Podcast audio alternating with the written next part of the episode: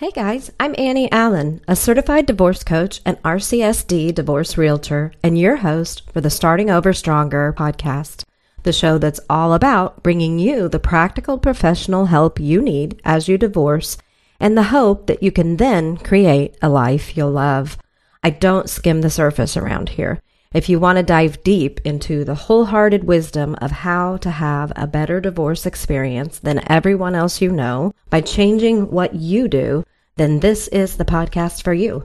After a lifetime in dysfunctional relationships with those closest to me and over a decade in recovery, I'm ready to share everything I've learned and everything I'm still learning because I believe the keys to having a better divorce experience and better relationships to come should never be a secret. Here, you'll find episodes that offer enlightening and unconventional wisdom that is both actionable and sometimes even fun, like friends chatting over coffee. So come be a fly on the wall for these amazing conversations that will give you a fresh, honest look at how you can divorce well and then live well. If you're ready to do divorce differently, Starting Over Stronger is all about you deciding, surviving, and then thriving through and after your divorce. Let's dive in.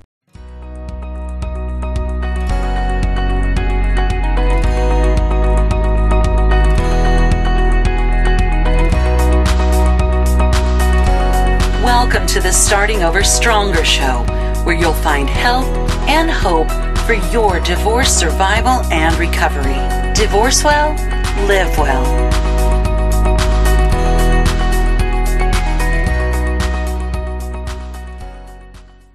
Divorce is hard, and for some families, it is significantly more complex because one or more of the children in the family has special needs.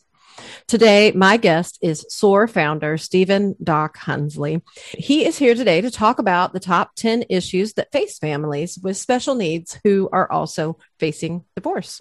Hello and welcome to the show, Doc.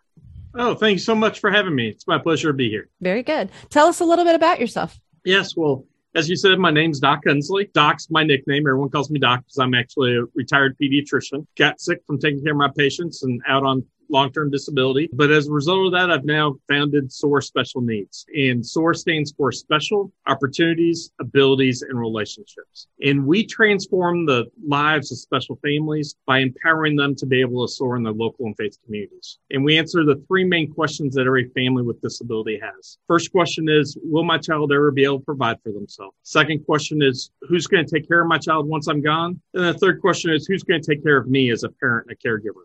And we answer all three of those questions with our current and future programming. We're based in the greater Kansas City area, but we've actually become a national organization thanks to COVID and, and having to go virtual with everything. And actually, not just yeah. national, but we're global. We're working throughout Canada, Brazil, Belize, Kenya, Japan, and Jericho. Wow, very good. Well, I was going to start by asking you about your passion for special needs, but I think you've already kind of told us a little bit about that. But if you would just expand on where this came passion came from, how it's a part of your life, whether that's personally or professionally or both, and and what really led you from being a pediatrician to developing or being a part of SOAR. Yeah, thank you. So I'm extremely passionate about it, and it, it comes from my family. My son Mark, my second son, I'm blessed, I've got three kids, and my second son Mark. He was born with Dravet syndrome. When he was eight months old, he had his first seizure. It lasted over four hours. And then mm-hmm. fast forward when he was 18 months, we finally got the diagnosis of Dravet syndrome, which is a very rare genetic seizure disorder. And then by the time he was two, we got the diagnosis of autism. And my wife is also a pediatrician. We both went from taking care of a lot of patients with special needs, but this was the first time in our life we finally understood just how difficult it is to be a parent. It's 24 7, 365. You never get a break. You know, in fact, I can't tell you the number of times I've been out in public where I've had complete strangers stop me and tell me that my, I'm a bad parent or I'm a horrible parent mm-hmm. because my son's having an autistic meltdown and they think it's bad parenting. Or I've had police officers threaten to arrest me or tase me because they think I'm harming my son when he's actually having a, a meltdown and harming himself and I have to hold him. That's oh, wow. everyday life for every family with special needs. Yeah. And 10 years ago now, he was cured of all this when he was born into heaven at the age of five and a half. Mm-hmm. So we were blessed with him for five and a half years, learned all the highs and lows of being a parent, then walked through the grief of losing a child with special needs. And it was about 10, 11 months after that that we launched SOAR Special Needs. And our logo was green. The green in our logo is because of my son, Mark. That was his favorite color. So this is definitely his legacy that's living on. And we do what we do because of what he's taught us. I'm more passionate about what I'm doing today than I ever was about being a physician. But we are trying to help improve families' lives in every way possible and help fight and be a voice and an advocate for them when they're not able to. Well, that's amazing. Thank you very much for sharing that. And it sounds like, and I'm sure that this is the case, that you have a passion for helping special needs families so that they don't ever have to face divorce. But you've probably inevitably also helped people and families with that dilemma. Can you talk a little bit about your experiences professionally or otherwise that has led you to an understanding about this intersection of special needs and divorce? Yeah, absolutely. So, unfortunately, it is estimated that the divorce rate for families with special needs is around 90%, nine zero. And if you add a medical illness on top of it, like seizures or diabetes, it jumps to 95%. And nobody talks about that. That is wow. that is the same rate as some special athletes or combat war veterans. And there are wonderful programs out there for them, but there's nothing out there for families with special needs. Mm-hmm. And the mm-hmm. big reason is you can't just go out and get a neighbor girl to babysit for your child because it's more complex and you mm-hmm. need who fully understands what's going on with your child to be able to provide care and give you that much needed break. And the stress is, like I said, 24 7, 365. So we work with a lot of families. It's one of the reasons we provide respite. We call it sorely needed R&R because it's so sorely needed. Yeah. And we have had families who have come back and told us it's the first time they've had dinner together alone in 18 years. They've yeah. got a child who's 18 who has special needs and they haven't done that. I've had one mom and dad that came up to me, in fact, and after one of our early ones and and dad stopped me and said it had been 12 years since they had dinner alone but dad stopped this was a friday night and said monday morning i've got an appointment with my divorce attorney to drop divorce papers his wife's mouth dropped she had no idea but this is the first time in 12 years we've had dinner together. And I realized I still love my wife. If you promise that you'll continue to do these respite nights and give us this much needed break, I'm going to postpone that, that divorce meeting. Oh, wow. That's awesome. We're eight years later and he's never had that appointment. So I, I know for a fact we've saved at least one marriage. And so we're very key on that. At the same time, I'm also a pastor. I was a special needs pastor for eight years with this. I've been a children's pastor. And so I've done a lot of counseling for families and a lot of marital counseling and gone through this and helped a lot of families through it. So I've also brought able to come in with a counseling aspect with helping families go through the counseling and then even post when they just can't come together and, and divorce is the ultimate decision for them. Yeah. So I'm passionate though about trying to make the marriage work. I always think that's the best for everyone involved. Um, Absolutely. Um, and yeah, I think really the biggest part of it is that most of the time the, these families just need the extra support, need the extra uh, help. And that's where SOAR special needs comes in. And we want to be able to help families wherever they're located? We want to help. Yeah. Well that's incredibly touching and it's and it's important work and i agree with you. I unfortunately as a certified divorce coach i live under this um, impression unfortunately. I think that some people think i sort of advocate for divorce or that i i'm like a divorce cheerleader or something. And i mean it couldn't be more opposite. I'm very much an advocate for marriage and I believe it's worth fighting for. I fought for my own for 10 years uh, before I realized that actually the more healthy thing to do was to end the marriage. But I think every single marriage deserves giving it all you've got. And I think it's incredibly important in a special needs situation to have that support around the couple so that they can you know have a chance at investing in each other and in the marriage relationship because every relationship requires that. So i think Absolutely. that's a good starting point for this conversation. So you had given me a list of the top 10 issues that you saw as important with regard to special needs divorce. So we're just going to work through that list. And I'm, I'm going to probably have some additional thoughts that I want to talk through with you after that. So sure. the first one that you listed, of course, is one of the most important things that we always talk about with divorce. And that's how to tell your child that a divorce is going to happen. So talk to us a little bit about your perspective on that with a special needs child. Yeah. So it, it it's always hard to be able to share with a child when divorce happens. But when you are dealing with special needs, that even becomes harder. So it's very important that you and your spouse plan together what you're going to say ahead of time and you present it in a united in a gentle manner. And it's best that you both are there together. The best thing in any relationship, any divorce situation is if you are able to be able to continue to co-parent um, yeah. your child. That is what you know everyone always wants to happen. So we don't want just one parent be the one doing all the parenting. It's always mm-hmm. best to have a co-parenting with with your ex or soon to be ex. So, you know, it's good then to be able to have this shared communication right at the start. And that's so important for the sake of your child. Yeah. So, how you start it is basically calling a family meeting. And you do it with both parents present and you do it either in the family house or in a familiar setting. I think a lot of mistakes are made sometimes that just one parent does it or they try to go somewhere fun to try to make the impact not as much. And that just doesn't work, especially when you're dealing with special needs. They need to be comfortable and in a place where they're able to do that. And then just indicate that separating is a choice that both the parents have made together. You do not need to offer any explanation of why. You're just basically stating the facts that mom and dad have chosen to live in two different homes. Here's one of the keys though remain calm. By remaining calm when you do this, you're able to help the kids remain calm. When you start getting anxious or amped up about it, your kids can pick up that energy. Yeah. And that can lead to worry. It can lead to uneasiness and be really difficult. Yeah. Now, when we're dealing with special needs, one thing that's going to be very important is our individuals with special needs see everything in a black and white world. So we have to use brief, concrete language when we talk to to our child, and you know, basically convey that your child will spend time with each of you in both homes. Tell your child that both parents will always love them, it will always care for them. Let your child know that there's nothing that they did or didn't do to cause it was an adult decision. It has nothing to do with them. Mm-hmm. And then you can also just model simple feeling words and don't avoid the fact that this is a difficult time.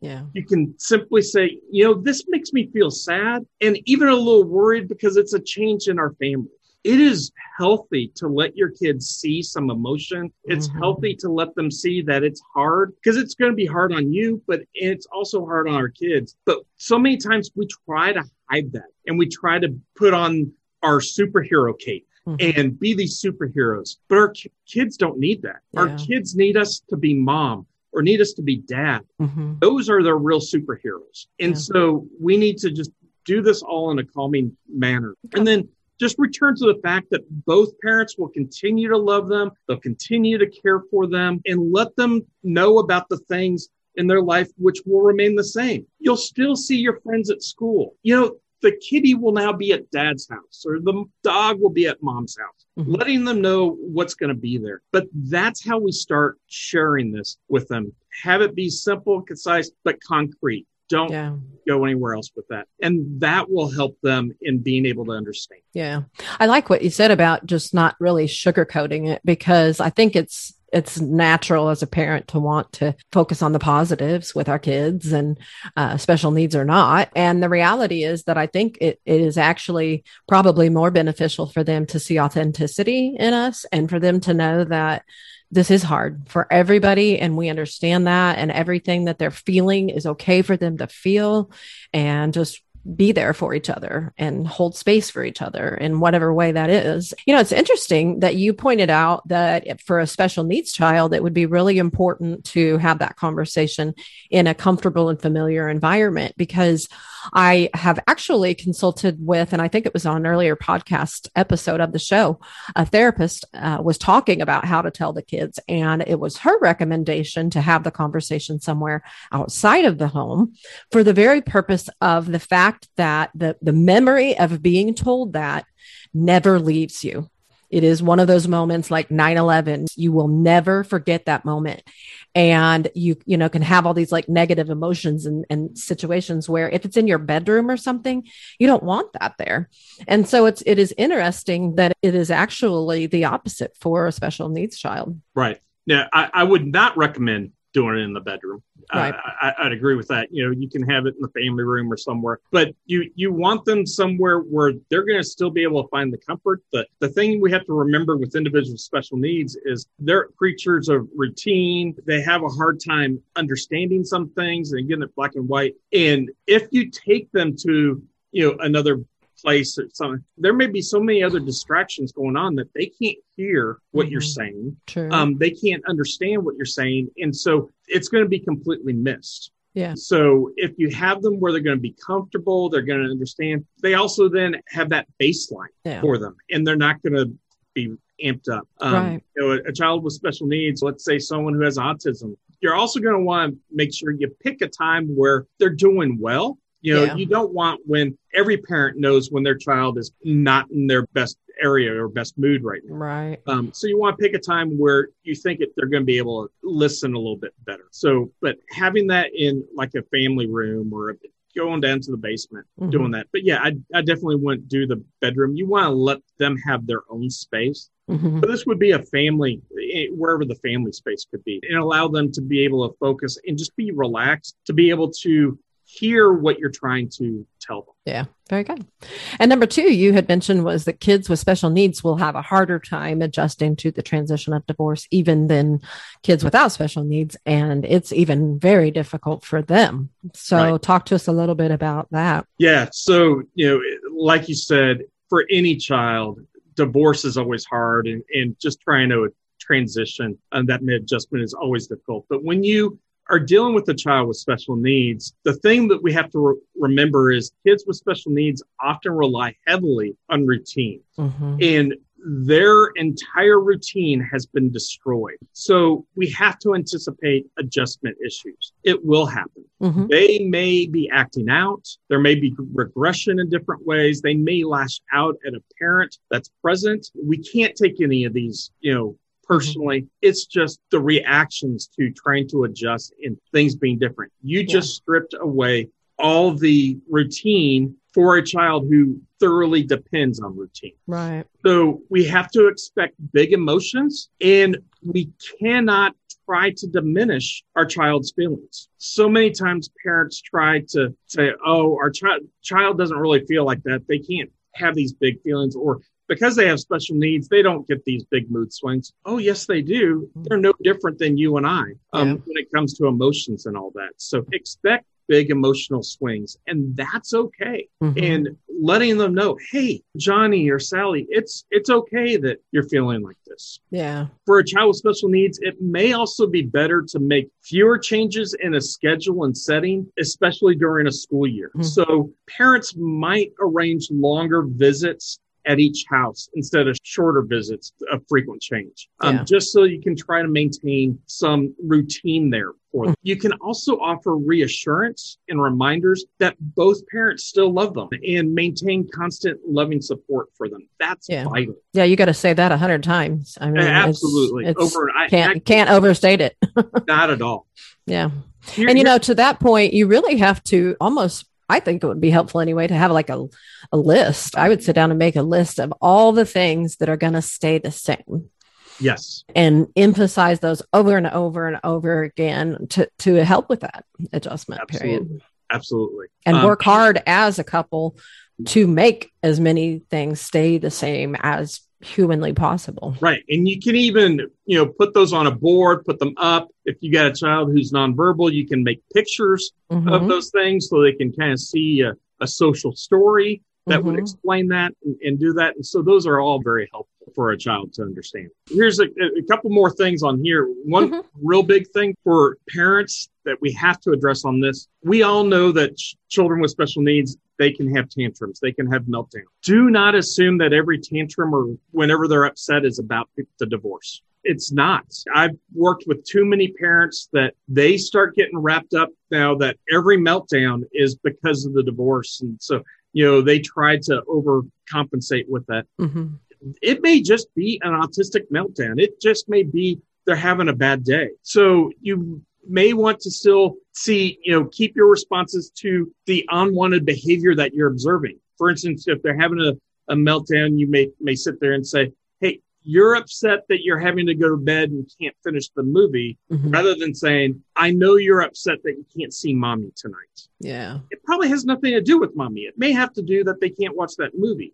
So we Mhm. can't make those jumps all the time. One other big thing that really helps kids through this, though, especially when they go from house to house, Mhm. is if they can have a transitional object like a blanket or a toy that will help them with that. That just kind of gives them that comfort to help out as they move uh, Yeah. through things. And, and so those are they're very helpful when when working through that. Yeah. The other thing that I, I'd really encourage to help with some consistency, you know, if the child is staying with mom, it's absolutely okay to schedule some FaceTime or Zoom where they can still relate and talk with dad. Oh yeah. Um, and if not daily, at least every other day, just so they can still, you know, see that. A lot of times they can't understand why is daddy not in the house? Mhm. It's going to take a while for them to actually realize that and understand that. And so Mhm. by doing that, that will really help with that.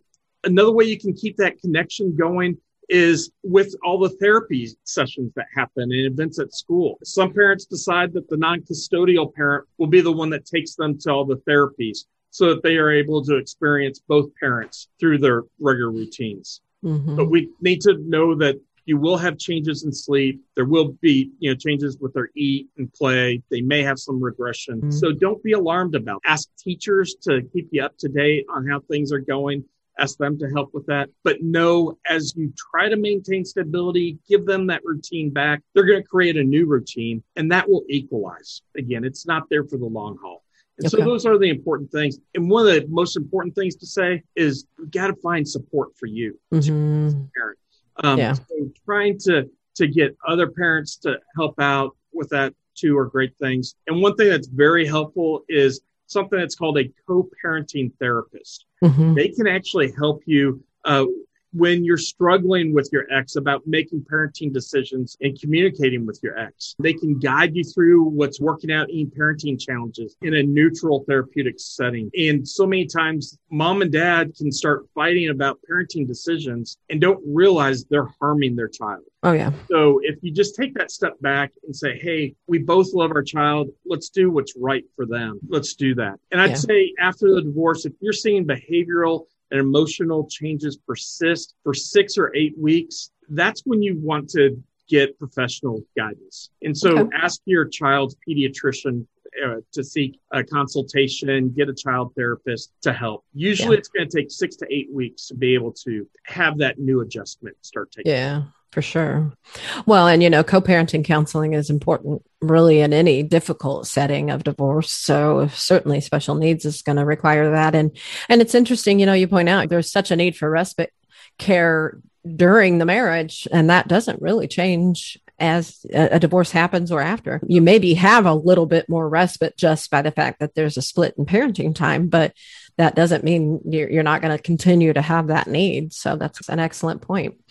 Well, let's transition a little bit now from some of the emotional aspects to more of the practical legal um, matters of divorce that are affected by special needs. And the first one that you have listed here is child support calculations being different. And I know that child support charts never really address the extra expenses of a child's special needs. What else are you seeing in that? Yes. So, first thing we need to realize is that more care is always required in daily life for individuals with special needs than it is for neurotypical kids. Mm-hmm. And so, you've got to take into account everything that they will require. That means their physical and occupational therapy, speech therapy, behavior therapy, medications, medical bills, medical procedures they may need to have, any food or for special diets that your child may require special medical equipment that your child may use. And remember, health insurance usually does not cover 100% of any of these things. Mm-hmm. So usually there's a large percent. Home modifications may be required as your child becomes older. You may, if they're in a wheelchair, they may have to put lifts in the house that's going to be able to lift them because as it may be okay when your child's five years old and you can move them around, but once they're 15 years old and they're 6'3 and 220 pounds, Yeah. you're not going to be able to pick them up anymore. So that's expensive. Mhm. And then you're talking about, you know, sensory items and special schooling and transportation, after school programs. Not to mention, again, we're going to talk about the occasional respite care that is needed for the caregiver. And then we're dealing now with long term care. Mhm. You've got to talk through housing as they become adults, and parents aren't going to always be able to take care of our kids. So there will be a day where the parent is unable to take care of the kid and they have to figure out what to do. Mhm. So that's what makes child care support different. Mhm. Most of the time, child care support stops at the age of 18. That is not the case when it comes to an individual's special needs. Child care support should last for the life of that child. Yeah. And that's usually what happens when you're talking with the judge and working with that. So it also means that support payments are usually significantly higher. Also, the other thing we have to remember is one parent usually has to give up all monetary benefits of employment outside the home to be able to care for the child. Yeah. So as a result, you end up then with the spousal support to be able to manage them in a full time custodial manner. And Mhm. so that affects it as well. So these are all things that will actually change how child care support will actually be figured. Today's show is sponsored by Dr. Ann Morgan, CEO, lead physician, and founder of Thrive Once More. Dr. Morgan is a board certified emergency medicine physician who, over the past five years, has been researching and continuing her education in developing this private practice that emphasizes wellness and patient health optimization. Are you interested in becoming a healthier version of yourself? Life is too short to spend every day feeling exhausted, overstimulated, overwhelmed, and just not like yourself. At Thrive Once More, Dr. Ann Morgan will use a comprehensive approach in evaluating your current state of health and developing an individualized strategy to achieve balance and health through nutrition and optimizing your hormones. Explore what the healthier you could look like with Dr. Ann Morgan. The name of her practice, Thrive Once More, really sums up Dr. Morgan's goals for her patients. Visit thriveoncemore.com where you can register, learn more, and schedule your first consultation. Please tell her that you heard about her on Starting Over Stronger. What about the child's eligibility for public benefits now or later? Well, Yeah. what, is that something that should be addressed in the child support discussion? Absolutely. So that will be a part of it. And it actually is more of a concern on how the child support payments are being made. And, and that's one thing I've, I've got here a little later, but child support payments by the judge should be paid into a special needs trust. They cannot go to the child or go directly to the parent because as soon as they do, that counts as income. And in order for a child to receive Social Security, SSI, Mhm. Some are going to be eligible before 18 and all of them will be eligible after the age of 18. That has to go into the special needs trust and then go to the parent as a trustee. That way it will not affect the income and they'll be able to get it. So that has to be taken into account with it. And also when the, the parents start receiving social security, Mhm. some of that can also be earmarked for their child. And so that can be taken into account as well as the parent's age. Okay. Do you know if any of the child's entitlements would be at risk of forfeiture as a result of divorce? Not that I'm aware of. Okay. Um, I, I that might be more of a legal question. but- Yeah, it, it is. I, I'd have to defer that to the attorney. I think the only risk of forfeiture is when the the payments come in wrong and the money's going to the parent directly or going Okay. to the child directly, and that affects the income and Mhm. makes the child no longer eligible. And so that's that's why it really becomes so important to have special needs trust in the picture. If they a parent has never done that, now's the time to make sure you have to have one in place. Okay. And I'm going to jump over one of your points to that. You have special needs trust as one of your bullet points. So is there more on that that we need to talk about? Yeah, so a couple things, you know, so estate planning when you're dealing with a child with special needs, estate planning is so vitally important because that's what's required to ensure your child can inherit from both parents to preserve any government benefits as well as any other resources they may be entitled to. Mhm. So, you know, in a special needs trust, money can actually be earmarked for the child's benefit and placed into that account and managed by the child's trustee, which is usually the parent. And the trustee then is responsible for distributing that money to the child as needed. So again, like I said, the child care support has to go here. Without that, they could end up losing all those benefits. So you really need to make sure you go through an attorney, have that set up, and have that done right. But it's vital that you get a special needs trust set up. Do you know? I I did a little bit of research, so I know just enough to be dangerous. What is conservatorship, and how does it address control over potential issues like this? Yeah, so I, I can't go into all the details w- with that because that's a whole nother can of worms, if, if you would. Guardianship is a big one that parents need to, to talk about. And that's one of the other points I've got there too. And let's go ahead and jump to guardianship. Sure. So guardianship, parents need to decide who will become the child's legal guardian if the child requires care beyond the age of 18. Okay.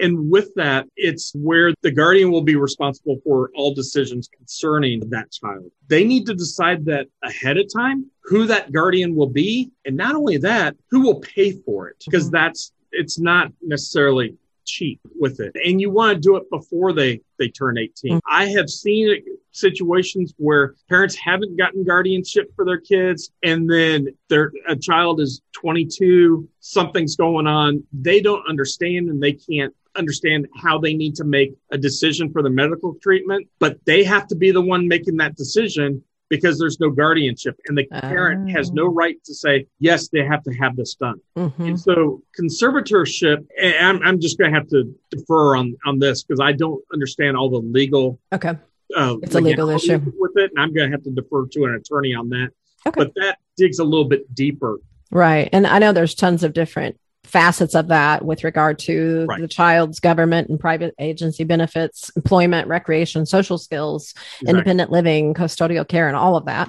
And I think a good recommendation that I did see was that your divorce attorney probably needs to consult with a special needs attorney. Absolutely. Yeah. Do you, think they normally do that, or do you would a would a client need to ask for it?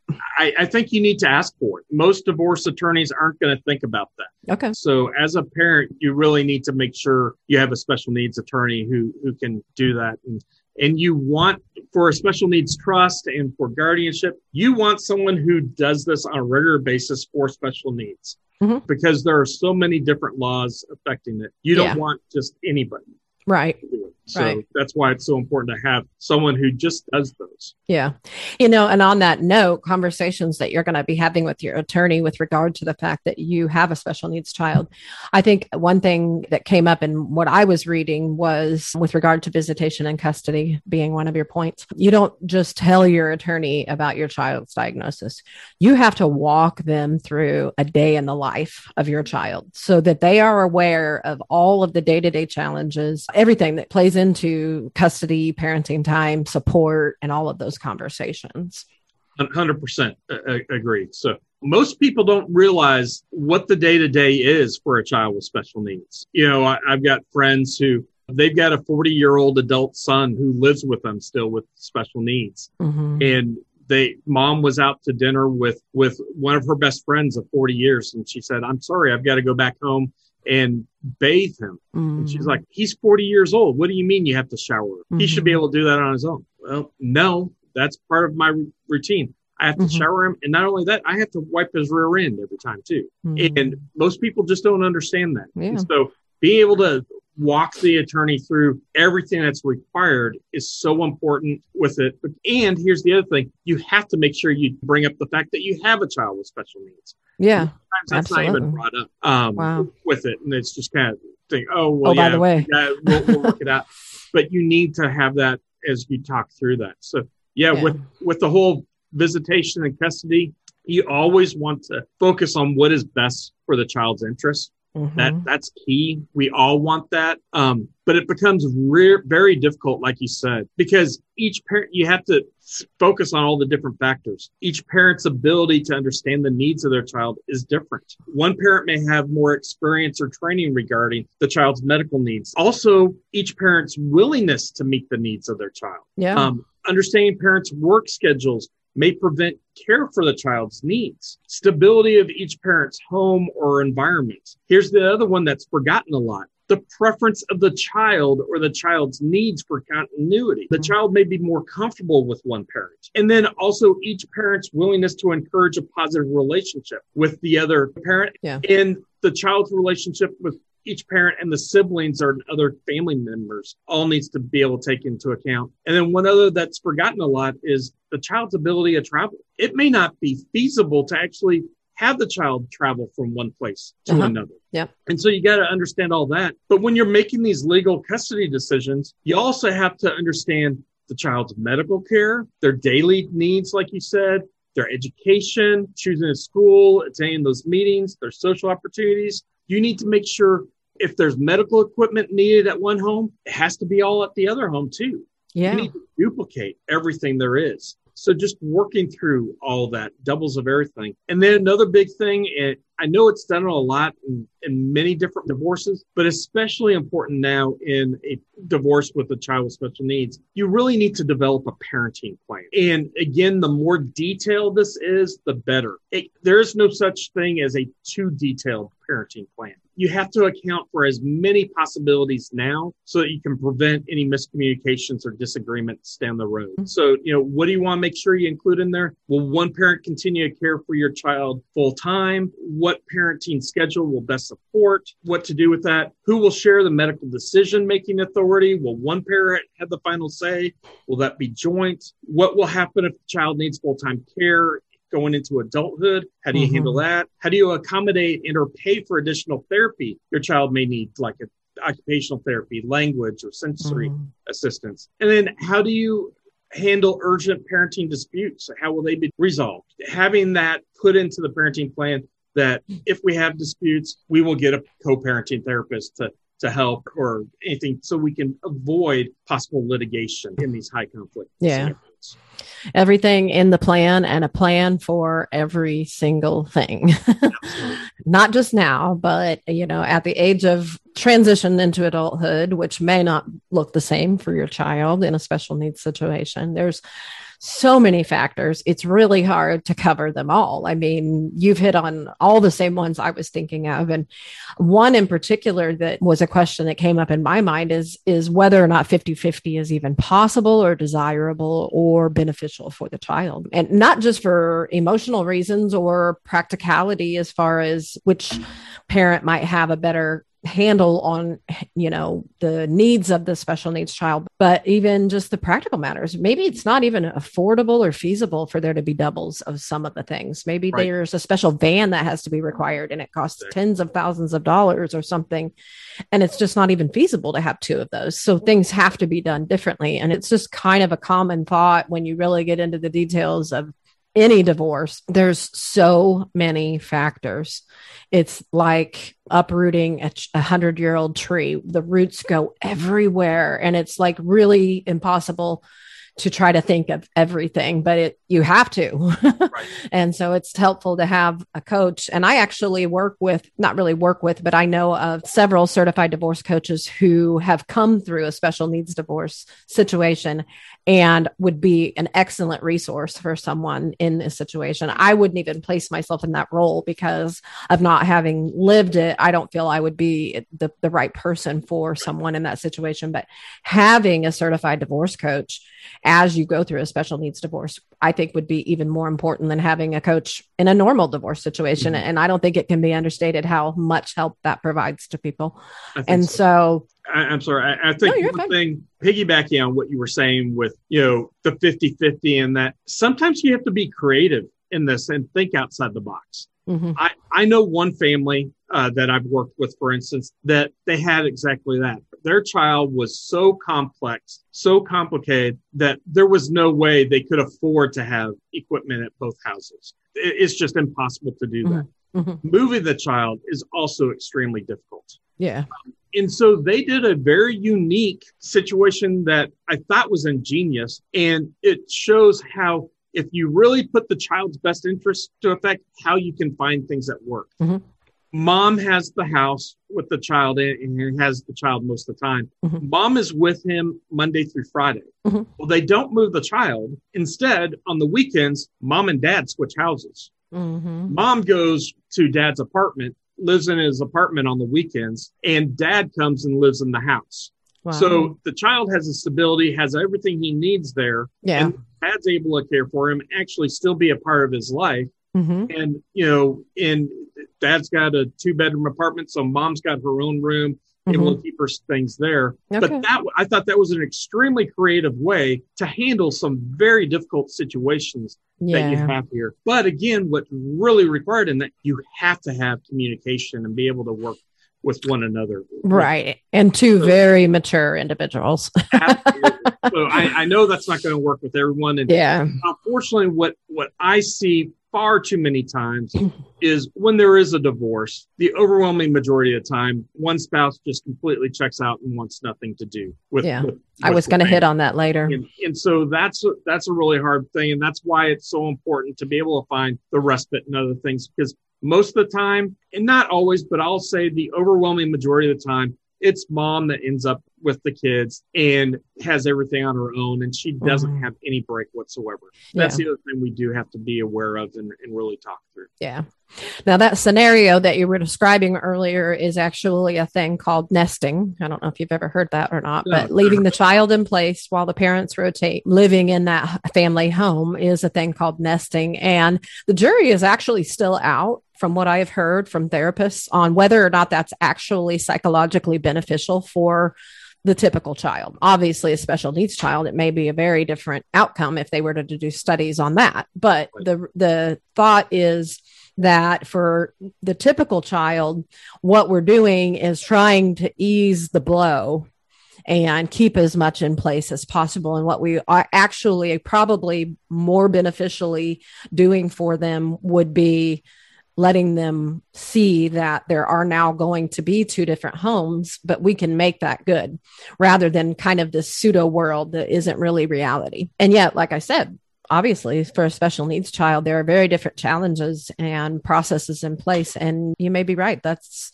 an ideal situation at least during the course of the divorce while everything's being figured out and maybe for a few years after an adjustment and then maybe they're able to make a different kind of transition after that Right. Yeah. so I don't think I have any other thoughts as far as, well, one other one actually on visitation and custody is on how first right of refusal plays into parenting time. Are you familiar with that?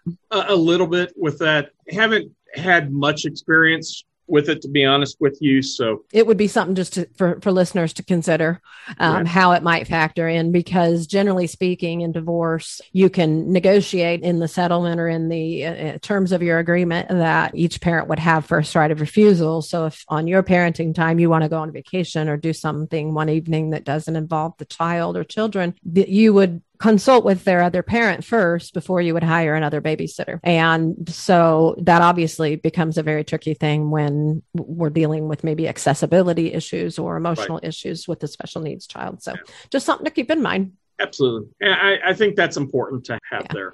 Again, it goes back to respect. The thing I'd say, you and your your ex may not. Obviously, you're breaking up because you couldn't. The relationship had problems and you couldn't Yeah. work well together. But we still need to be able to respect one another and, and be able to work with one another and do what's best for our kids. And I think that Yeah. first right refusal is, is a very important thing to be able to do to show that respect to one another and, and continue to care for our children. Yeah. And I think, you know, you hit on it earlier, and I think we really need to talk about it because there is a really unfortunate reality that sometimes that's just not possible. In the telling of the child in in the decision for divorce and in so many ways just co-parenting after one party is just not not a party they've Right. removed themselves from the situation either emotionally or physically and that changes all of this and so i don't know what really we can say about that other than just to be aware that you know that is going to change everything we're telling you about all of these things and it, it- it's something that we recognize is a very uh, unique and extreme challenge what would you say to that Absolutely. It's a huge thing. The best advice I could ever give a parent who finds themselves alone in the situation now, you know, on on that island trying to do all the parenting themselves, realize you don't have to do this alone. yeah You know, ask for help. Reach out to help. There are organizations out there who who would love to help you. SOAR Special Needs, we're one of them. Just even be able to provide respite Yeah. is a huge thing that is vital. Talking to other parents, that's so vital. Being able to talk to other parents to see what they're doing or how they cope with something. Don't feel Mhm. like you have to try to figure everything out and conquer it all on your own. There are others who have walked before you and you can rely on them and they, Mhm. they want to help you. And it's one of the things I've, I've learned, especially in the special needs community. It truly is a family. These these parents will bond together. These moms are absolutely amazing. They will interlock arms with one another and help pick up another mom and help them out any way Mhm. they can, even if things are breaking loose in their household. They'll Yeah. do what they can to help another one out. So Yeah. don't ever hesitate to ask for help. Don't ever, you know, feel like you can't do that. You can. And and don't feel like someone's going to look down on you. No one's going to look down. It, it's part of life. We we want to be able to help you Yeah. um, through that. we always judge ourselves more harshly than anyone else does and think we should be able to handle it. But Absolutely. divorce is hard without this. And so certainly more so with it. And I think it's Life amazing that people come together and co-parent together when needed. That's amazing. So, okay. So one of your other points was SSI payments may be in danger. And I think we may have hit on that, but is there anything more to say about that? Yeah, I, I think we kind of were talking about that, but yes, you want to make sure that the the child does not receive those payments directly. That they end up going to the special needs trust. Um, Okay. Again, if they end up going to the child directly, they could end up losing those benefits because that counts as income. And a child, you know, an individual, it, it depends on on each place, but if I remember right, it, it's two thousand dollars. So it doesn't take much to disqualify for Mhm. it. So you got to really make sure everything's going to the trust and that way it's safe and that's why these trusts were created to protect the benefits and protect these kids to help everything remain intact.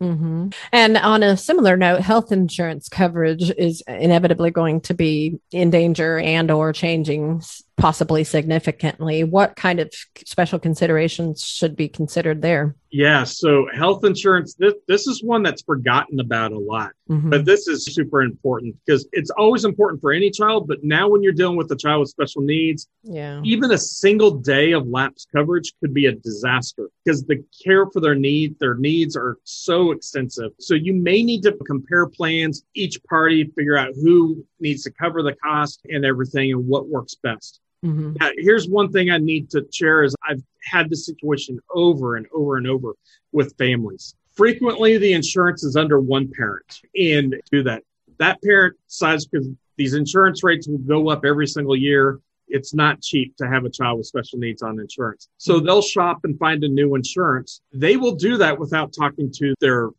ex and find out if all the specialists are covered, if their therapies are covered, and just switch policies because it's cheaper insurance without getting all the information. Mhm. And then what you end up doing is allowing your child to go to see the doctor only to find out they can't get their therapies, they can't see their Mhm. doctor. Oh, and their medications aren't paid for. And all of a sudden now there's a $15,000 bill coming. Yeah. And it's actually much more expensive or much more harmful. So please, I fully understand trying to find the most cost effective Yeah. insurance, but you have to have that communication to make Yeah. sure your child's specialists and therapies are covered. Otherwise, you're going to see a lapse and, and there, it's desperately needed for them. And you don't want that. Yeah, and I mean, and that's true with any insurance change. A cheaper uh, premium does not mean you're not always comparing apples and apples. You, you've got to understand what the policy coverage is to know whether or not you're actually saving money or getting ready to spend a whole lot more.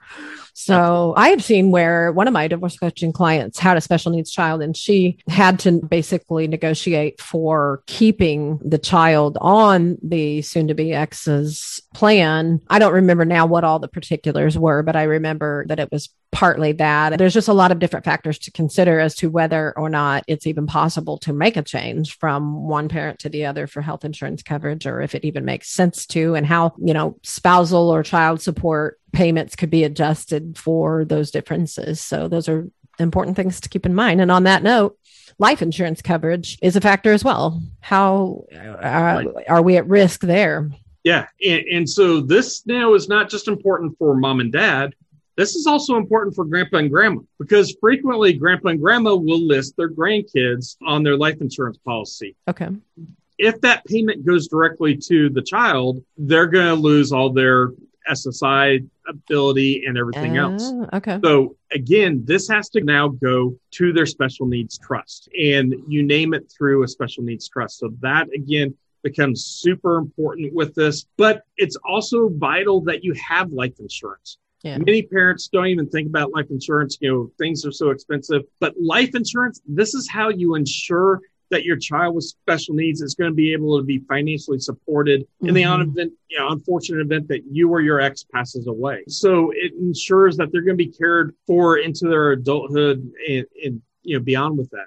Mm-hmm. So, you know, you need to make sure it's listed goes into their trust just to be able to help protect them um, mm-hmm. through that as a, a, benefit instead of going directly to them. I cannot tell you the number of people who have lost benefits because grandpa and grandma tried to do a good thing yeah. And it backfired. They didn't know. So it's important that grandpa, grandma, aunts and uncles, anyone who could possibly give money to your child, make sure it all goes to the special needs trust. It's very easy to do. It's just listing the trust instead of them as an individual. Yeah. And these are the kinds of things that uh, your average family law attorney is not going to think of and why it is so important for them to consult with a special needs attorney as part of your divorce, because these are the things that that attorney is going to understand that needs to be addressed. So Absolutely. Okay, and then the final point that we were going to talk about today is special education, IEPs, and just those types of arrangements that will be uh, unavoidably changing throughout right. this process. Right. So, uh, first, an IEP that is an individualized education plan. And pretty much every child with special needs in the school system has an individualized plan. And it is important that both parents are going to be able to have input and make choices on the goals, the placement, the accommodations, assignments, and other supports. And both parents need to be able to work with the teachers and the schools in creating that plan. Mm-hmm. And so, again, not trying to be on an island, not just giving all that to one parent to do, but again, trying to co-parent through that. That's the best thing for the child. The other thing to, to realize is what if mom and dad are in different school districts? When that's the case, what you need to do is figure out, it depends on the school district, but it may come down to who has the primary custodial rights as far as where that school district lands. Mm-hmm. But you want to make sure you you're in a school district that's going to support your child's needs. You know, there are school districts that are not the best for special needs, mm-hmm. and there are definitely some school districts that are far better than mm-hmm. others. Mm-hmm. So it's making sure, you know, if you have to move and go through that, that you make sure everyone's on the same page and in a district that's going to work with a special education, work with the IEP so that again, your child will continue to get the services that they so desperately need. Yeah. Excellent advice. Well, you know, the thing about it is we can only think of so many things at one time. And as changes happen after the fact, or we realize things that we didn't think of previously, the reality is that modifications are possible. The criteria by which is significant or sufficient enough for reexamination is something that your attorney is going to have to address with you as the parent in this situation. So just bear in mind that, you know, obviously you want to address all of these things things and every single thing you possibly can in writing in the parenting plan and in the divorce agreement. However, sometimes things get missed and changes happen that we didn't foresee. So just know that modifications are possible. And I would have that conversation as early with your attorney as possible to make sure that you understand what protections could be put in place for you for that. So, you know, this has just been such an important conversation. I know it's going to benefit so many people facing these issues. What final thoughts do you have, Doc, for us on this? You know, my, my final thought would be remember your kids through this. I, I know it's going to be hard on you, but it's also hard on your kids. And just do what's best for your child. And remember, you don't have to do this alone. Find others to help you through this and get the support that you need. If anyone out there is listening and you've got a child with special needs, we want to help you. SOAR Special Needs is here to help you. Check us out. We're soarspecialneeds.org and we've got services we can help you through whether you're in the greater kansas city area or anywhere in the world we're able to assist you and, and help you so reach out for help and do what's right for your family and just take a day at a time. You know, mm-hmm. one of my key words in the life is the word perspective. Mm-hmm. And so many times we get wrapped up on all the bad things that are happening in our life. Mm-hmm. But you know what? There's a lot of good things going on too. You've got some great kids, you've got a lot of things happening. Instead of mm-hmm. getting focused every day on all the bad things happening, let's start focusing on the good things that are happening. And you're going to find that you're going to be able to start making it through some of those bad days. Yeah. And so it's just changing your perspective, to see all those wonderful things that you've been missing out on because you're just mm-hmm. focusing on the woe is me, how bad life. Life is bad for all of us. And I promise you, there's always someone in worse shape than you. Mm-hmm. But we have so much to be thankful for. Find that and focus on that. Yeah.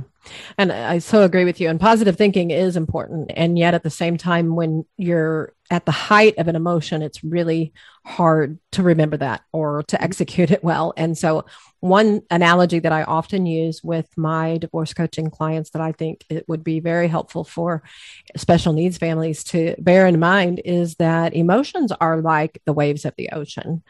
And if they will come on really, really strong, but they will go back out. And, and the only time that we make really significant mistakes is when we make decisions when we're at the top of that wave. So just ride it out. Take the advice of any surfer.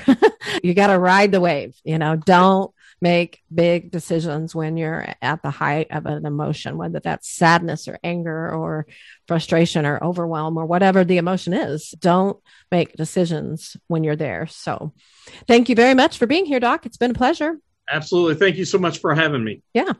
Well, I wanted to give you a chance eh, to talk more about SOAR, and, you kind of already have told us a, a lot about it. But what are some specific types of services that people can? Yeah. So with SOAR, we offer respite on a monthly basis. We call it sorely needed R&R. It's on a weekend, either on Friday night or Saturday for two hours, we take care of the individual with special needs as well as the siblings completely free. We rotate that through the greater Kansas City area and we we have a one-on-one buddy for the individual. We take all ages, all diagnoses, all severities. Okay. Current age range is birth to 72 that we serve, mm-hmm. and I have a full medical team, full behavior team with everything that we do. Every summer we also have a summer camp. Summer it's called Soaring for Gold. It's eight hours a day for five days. It's an Olympic theme because it's the same week as the opening games of the Olympics. How fun! We focus on the kids' abilities, not their disabilities. We pull them out of their wheelchair send them down these